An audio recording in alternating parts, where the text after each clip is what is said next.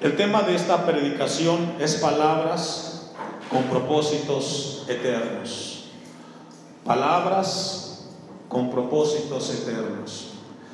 Regularmente en nuestra existencia en esta tierra hay momentos en los cuales escuchamos algunas eh, conferencias, algunas enseñanzas que son buenas, que nos ayudan mucho para nuestra vida en esta tierra. Pero cuando Dios hable a nuestras vidas, todo lo que Dios nos hable tienen una implicación o tienen un propósito o un trasfondo que nos llevarán no solamente a esta vida, sino a la vida eterna. Todo lo que Dios nos habla a nosotros como iglesia tiene una trascendencia mucho más allá de lo que vivimos aquí en la tierra. Por eso Dios quiere hablarnos en esta mañana unas palabras que tienen implicaciones para esta vida y para la vida que vendrá después.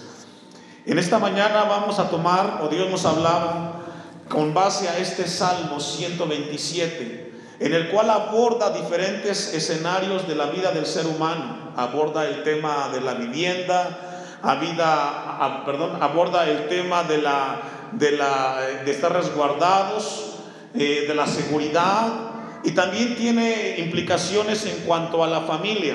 Ningún libro tiene la autoridad como tiene la Biblia sobre la familia. Ni la psicología, ni la sociología, ni la antropología como ciencias pueden tomar la autoridad en algo que ellos no han creado. Dios estableció la familia, ya lo leía nuestro hermano Manuel, Génesis 2, 18. Cuando Dios crea al hombre y le da una ayuda idónea, en ese momento Dios establece la familia.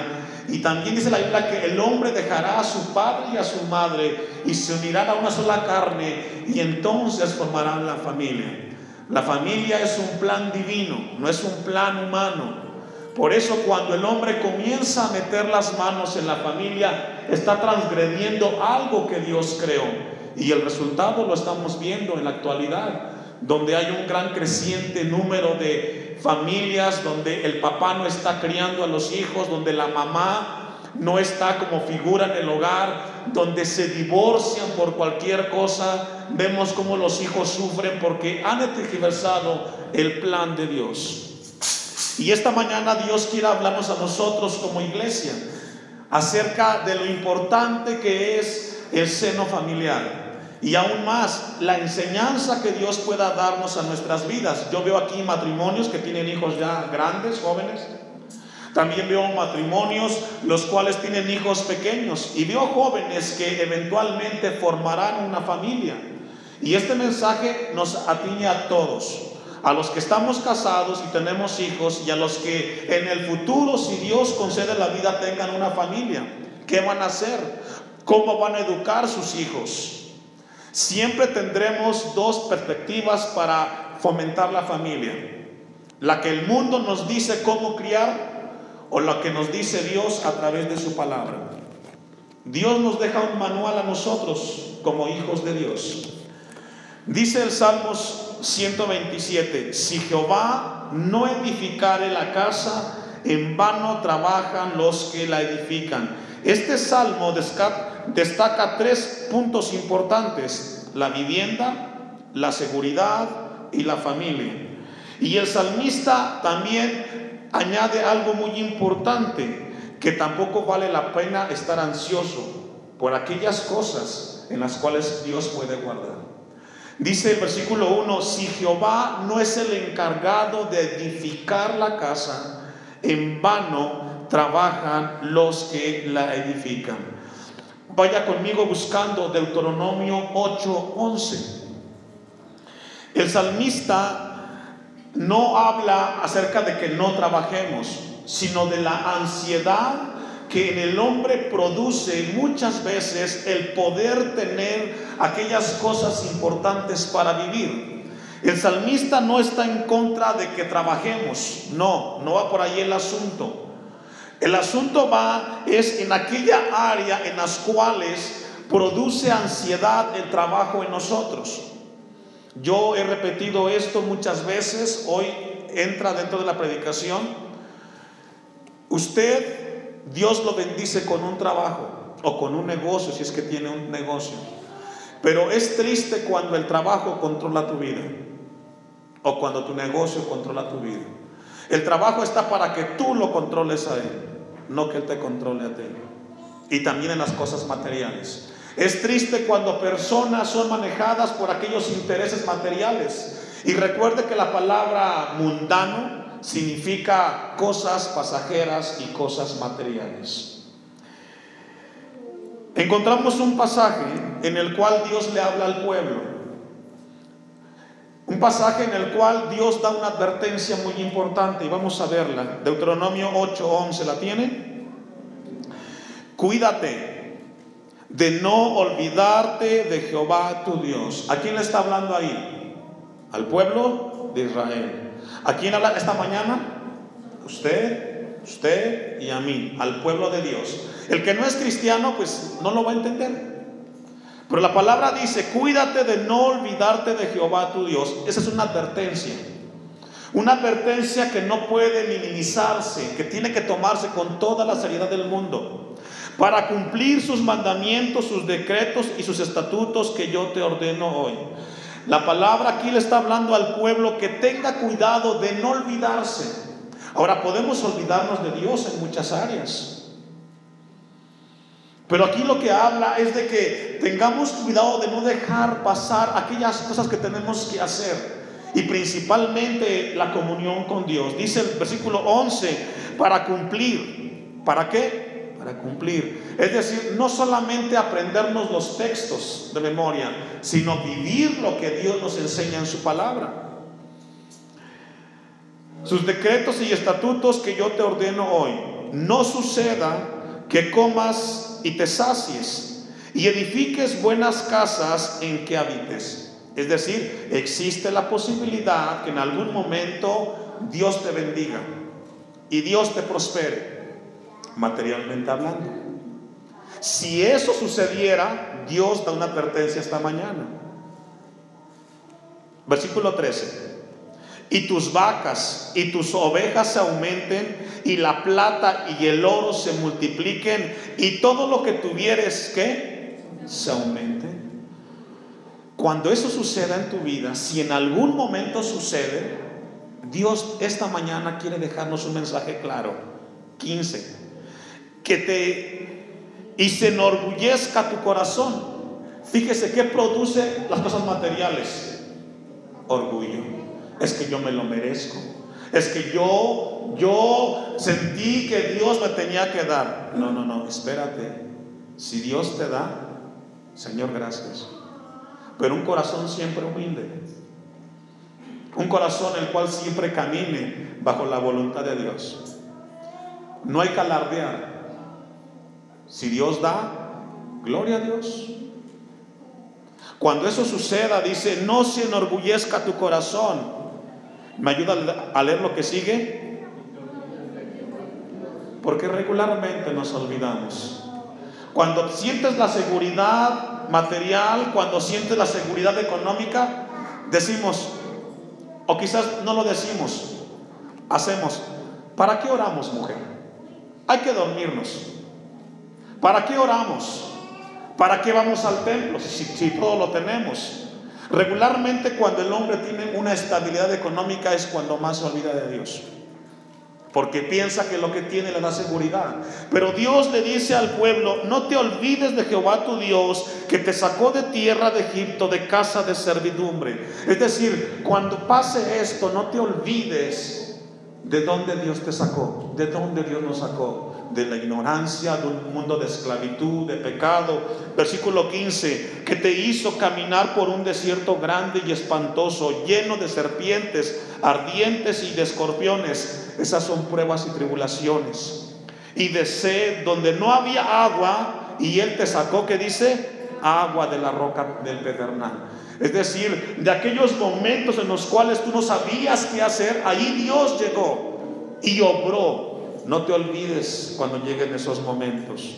16. Que te sustentó con maná en el desierto, comida que tus padres no habían comido, afligiéndote y probándote para a la postre hacerte bien. Y digas en tu corazón, fíjese, ¿usted cree que Dios nos conoce a los seres humanos? Claro que nos conoce, Él sabe quién somos, por eso Él nos habla su palabra. Vea lo que diga, lo que dice el 17, y digas en tu corazón, mi poder. Ahí está el orgullo, yo. Yo lo hice. Yo fui el que me quemé las pestañas para poder sacar el 10. Yo fui el que estuve trabajando estos 5, 6, 7 años para una licenciatura, una ingeniería. No, eso lo pueden decir los que no conocen a Dios. Pero usted y yo sabemos que lo que tenemos es por la gracia de nuestro Dios. Y digas en tu corazón, mi poder y la fuerza de qué? De mi mano me han traído esta riqueza. ¿Sucede o no sucede? Tristemente sucede. Que cuando el hombre tiene, dice, yo lo recibí, es por mi mano. No. Que el orgullo nunca llegue a nuestras vidas, iglesia. Dice el versículo 18, sino, ahí viene el consejo, sino acuérdate de Jehová tu Dios, porque Él te da el poder para hacer las riquezas. ¿Quién nos da el poder? Mira hermano, usted se levantó hoy por la misericordia de Dios y tiene salud. Cuando usted no tiene salud, no hay dinero en el mundo que la pueda pagar. Pregúntale a los ricos, millonarios.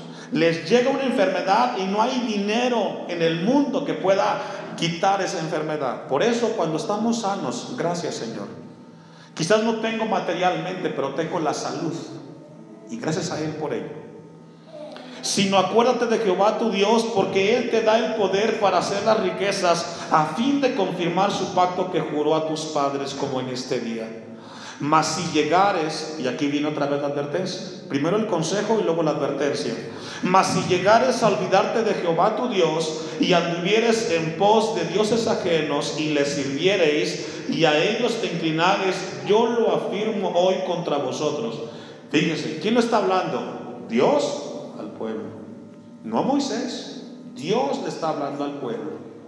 Yo lo afirmo hoy contra vosotros que de cierto que porque mejor es no haber tenido nada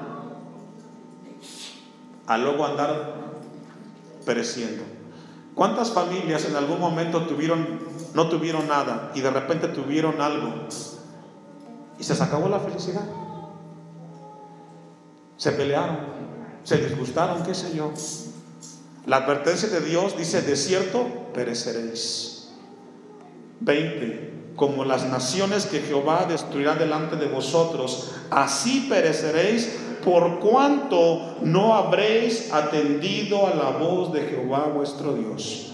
Es importante que esta mañana tengamos atención al consejo y la advertencia de nuestro Dios. Vamos a rezar al Salmo 127 para continuar. Este mensaje tiene implicaciones para esta vida, iglesia, y para la eternidad. Dice el versículo 120, el versículo 2, primero hace la advertencia y dice, si Jehová no edificare la casa, ¿qué pasa hermanos? En vano trabajan los que la edifican. Es decir, es frustrante que una persona comience a edificar o a construir sin Dios al lado. Yo le pregunto a usted, ¿se puede correr el, el viento? ¿Sabe que la palabra ahí eh, en vano, la palabra vanidad significa eso, correr tras el viento? Usted ha visto a la gente que en la mañana corren para el trabajo y corren para allá y vienen en la tarde y vienen del trabajo y van de un lado al otro y al final llegan a la casa cansados y dicen, ¿qué fue lo que he hecho? Porque el hombre cuando trabaja o corre en la vida sin Dios solamente anda corriendo de un lado para otro. El consejo aquí dice, si Jehová no edificare la casa, en vano trabajan los que la edifican. Si Jehová no guarda la ciudad, en vano vela la guardia. Es decir, no habla del trabajo en sí, habla de la ansiedad que produce cuidar esas cosas. Versículo 2. Por demás es que os levantéis de madrugada y vayáis tarde a reposar y que comáis pan de dolores, pues que a su mano pues que a su amado dará Dios el sueño. Este versículo 2 encierra una verdad muy importante. Nos habla a confiar en Dios. Si no confiamos en Dios, entonces vamos a pasar momentos muy difíciles. ¿Usted le ha pasado que en algún momento ha perdido el sueño por la preocupación de algo? Puede ser porque no ha confiado en Dios. Y el problema que tienes o que atiendes es porque estás haciéndolo fuera de la voluntad de Dios. Vamos al versículo 3, que es el que nos atiñe en la predicación. He aquí, herencia de Jehová son los hijos, cosa de estima el fruto del vientre. La, la palabra allí, herencia, najalá en el hebreo, significa ocupar, significa bienes y significa eh, reliquia o herencia de familia. ¿Sabe usted, papá, mamá, futuro papá y futura mamá, que los hijos son una herencia? Cuando usted recibe una herencia, ¿cuándo trabajó para ella usted? Nada. Una herencia es algo que tú recibes de alguien más, que tú nunca trabajaste y que no sabes cómo llegó a tus manos, pero llegó a tus manos. Los hijos son prestados. ¿Son qué? Dios nos presta los hijos por un tiempo, papá, mamá. Después los hijos tendrán que llegar a la etapa de formar una familia. Y tendremos que darles y respetar ese, lugar. La Biblia dice que los hijos son herencia de Jehová. Dice una verdad, eh, una, una versión, eh, que los hijos son parte del gozo del ser humano, porque Dios nos los da por un cierto tiempo para disfrutarlos en el Señor. Vaya conmigo a Efesios 6, 4. Efesios 6, 4. La Biblia pone un énfasis muy grande en la familia, hermanos. El plan de Dios con la familia es de que eh, parte del gozo y la bendición del ser humano es disfrutar la familia. Yo no sé si usted, hoy que tiene familia, la disfruta o pasa más tiempo ocupado y no tiene tiempo para disfrutar a su familia. Y sabe que a la familia, porque recuerde que comenzamos dos el matrimonio, ¿verdad? La familia, ya luego vienen los hijos. ¿Sabe usted que los hijos son una, son una extensión de gozo y bendición para los padres? Porque primero estábamos con la esposa, luego llegaron los hijos y nos extiende eso, un, lapso en el cual Dios nos bendice a nosotros. Según el, la Torah, la ley mosaica, dice que Dios hizo un pacto con Abraham, en las cuales contenía dos provisiones cuando le da la familia. Una es la descendencia y otro es el dominio sobre esta tierra. Está en Génesis 1.28 cuando les dice, fructificad y multiplicaos y llenad la tierra y sojuzgarla. La palabra herencia de Jehová, escuche esto, la palabra que encontramos en el Salmo 127.3, que dice que los hijos son herencia de Jehová. La palabra herencia de Jehová significa que los hijos pertenecen a Dios. Son nuestros solo en un plano secundario. Una vez más, la palabra herencia de Jehová significa que los niños, los hijos, pertenecen a quién? A Dios. Son tuyos, papá, mamá, pero en un plano secundario. ¿Por qué secundario? Porque al final es Dios quien te los dio y es Dios que los va a recoger en un momento determinado. Y que vamos a entregar cuentas de esos hijos. Por eso nosotros si queremos honrar el regalo que Dios nos dio con los hijos, la única manera para honrar a Dios es enseñarle las cosas de Dios a los hijos. Dice Efesios 6:4, consejo para el papá. Y vosotros, padres, ¿a quién le está hablando? ¿Hay papás? ¿Sí hay papás? Ahí va el consejo. No provoquéis a ira a vuestros hijos hay muchas maneras en las cuales podemos provocar a ir a vuestros hijos, papás. Número uno, abusando de la autoridad. Cuando somos crueles, cuando les hablamos con palabras antisonantes y groseras. Los provocamos a ira cuando los criticamos. ¿Usted cree que haya padres que critican a sus hijos? No sirves para nada, eres un burro, etc. ¿Lo estás provocando ahí? Los provocamos a ir a vuestros hijos cuando somos injustos en la disciplina. Es decir, cuando tomamos un, un castigo inapropiado o con un golpe excesivo, inadecuado, porque estamos enojados. Ahí también nos estamos provocando a ira. Cuando somos parciales, ¿usted cree que haya, hijos, haya papás que tienen por un hijo preferencia más que por el otro? ¿Se acuerda de Esaú y de Jacob? Perdón, de Jacob y de Rebeca. Triste el caso. Si tienes dos hijos, aplícales la misma regla a todos. Porque entonces estamos haciendo daño. ¿Sabe que es una manera de provocar a ir a nuestros hijos?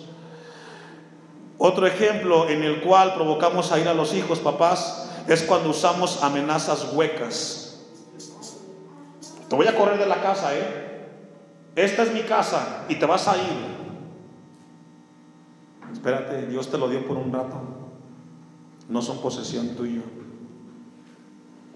Cuando los humillamos y los avergonzamos innecesariamente. Cuando usamos medios para castigar, cuando los hijos se han portado mal, cuando los ignoramos, ¿usted cree que haya papás que a los hijos los ignoran? El hijo le está hablando, le está hablando y el papá no le hace caso.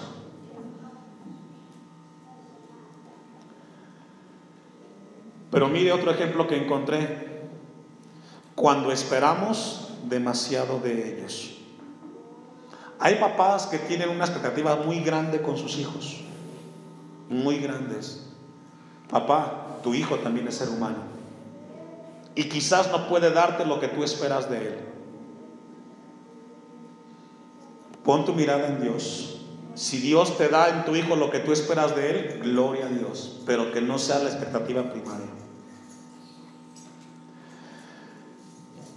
Muchas veces los padres son más niños que los mismos niños. ¿Escucho eso? Muchas veces los padres son más niños que los mismos niños que tienen. Porque patalean, gritan y hacen cualquier cosa peor que los hijos que tienen.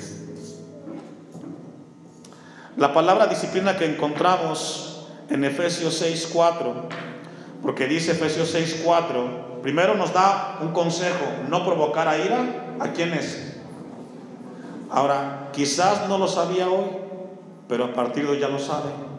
Y a mayor conocimiento, mayor que mayor responsabilidad.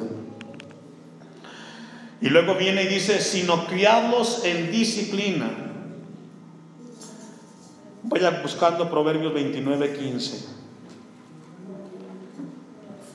Proverbios 29, 15. La palabra disciplina que encontramos en Efesios 6, 4, hermanos, fíjese lo que significa, los que anotan. La palabra disciplina significa o abarca todo el proceso de criar y entrenar a los hijos. La palabra disciplina significa un proceso de criar y qué más? Y entrenar. Es decir, su hijo en su casa, además de que lo está criando, que le da de comer, de vestir, también lo está entrenando para la vida. Por eso cuando hacemos algo, papá y mamá, lo estamos entrenando para algo, para bien o para mal. Sea consciente de eso. Proverbios 29, 15. La vara y la corrección que dan sabiduría siempre y cuando esté dentro del parámetro y el balance de lo que debe de ser la corrección. Si va a agarrar a su hijo con un palo y lo va a matar, pues, ¿para qué? Esto es abuso. La vara y la corrección dan sabiduría, mas el muchacho consentido avergonzará a su madre. Hay una palabra que a mí me estremeció ahí y la palabra es consentido. ¿Hay mamás que tienen hijos consentidos? Bueno, no hubo muchos amenes. ¿Has escuchado tú, has escuchado mamá o papá, aquellos mamás que le dicen al hijo, oye, mi amor, ¿qué te gustaría comer hoy? Y se va a la escuela el hijo. No, pues quiero unos chiles en nogada, mamá. Y ahí está la mamá todo el día buscando los chiles para hacer los chiles en nogada. Porque el hijo quiere qué? Chiles. Es decir, todo el día está la mamá pensando cómo consentir al hijo. Y cuando llega el hijo, pues, hijo, aquí está esto. Eso es un error, mamá. Porque tú a tu hijo le estás enseñando un mundo que es irreal. Cuando vas a la escuela, no hay quien te consienta, ¿o sí? allá te comes lo que hay. O cuando trabajes, no te van a poner tu oficina con tu secretaria y tu asesor, no. Te van a decir, este es tu escritorio y ahí te las vas a arreglar. Es decir, no le hagas un mal a tu hijo. Enséñale bien las cosas. No lo consientas. La palabra consentido ahí significa, fíjese, dejarlo solo. Significa dejarlo que él mismo gobierne su vida. Job 39.5 explica esta palabra porque es la misma, pero vamos a entender aquí un ejemplo muy típico de que podemos entender todos. Job 39.5. La palabra eh, consentido habla de dejarlo solo, pero dejarlo solo que gobierne su vida. Dice Job 39.5 ¿Quién echó libre al asno montés y quién soltó sus ataduras? Lo que Job está diciendo que el asno montés es una persona que anda en el monte solo y hace con su vida lo que su gana se le da. Nunca dejes a tu hijo solo en las cosas, ponle límites. Hay personas que dicen, yo tuve hijos y que los críe la vida. Si tú eres uno de ellos, ten cuidado. Porque cuando son grandes se golpean demasiado. Cuando la Biblia dice que el muchacho consentido avergonzará a su madre porque su madre, que siempre lo consintió, nunca le puso un límite a ese hijo. Y cuando ese hijo crezca, va a sufrir avergonzado porque nunca hubo una madre o un padre que le puso límites. A ver, hijo, las cosas son por favor. Todo tiene un trabajo para que llegue a la boca. Yo sé que usted quiere mucho a su hijo, ¿verdad que sí? Pero el quererlo también implica ubicarlo en la realidad de las cosas. Job dice que es como el asno que anda, en el monte. No espere que sus hijos los críe, por ejemplo, la escuela o la televisión, porque hoy los papás son bien conformistas. Llegan a la casa y le ponen TV este, Azteca o Televisa para que los hijos sean cuidados y gobernados por TV Azteca.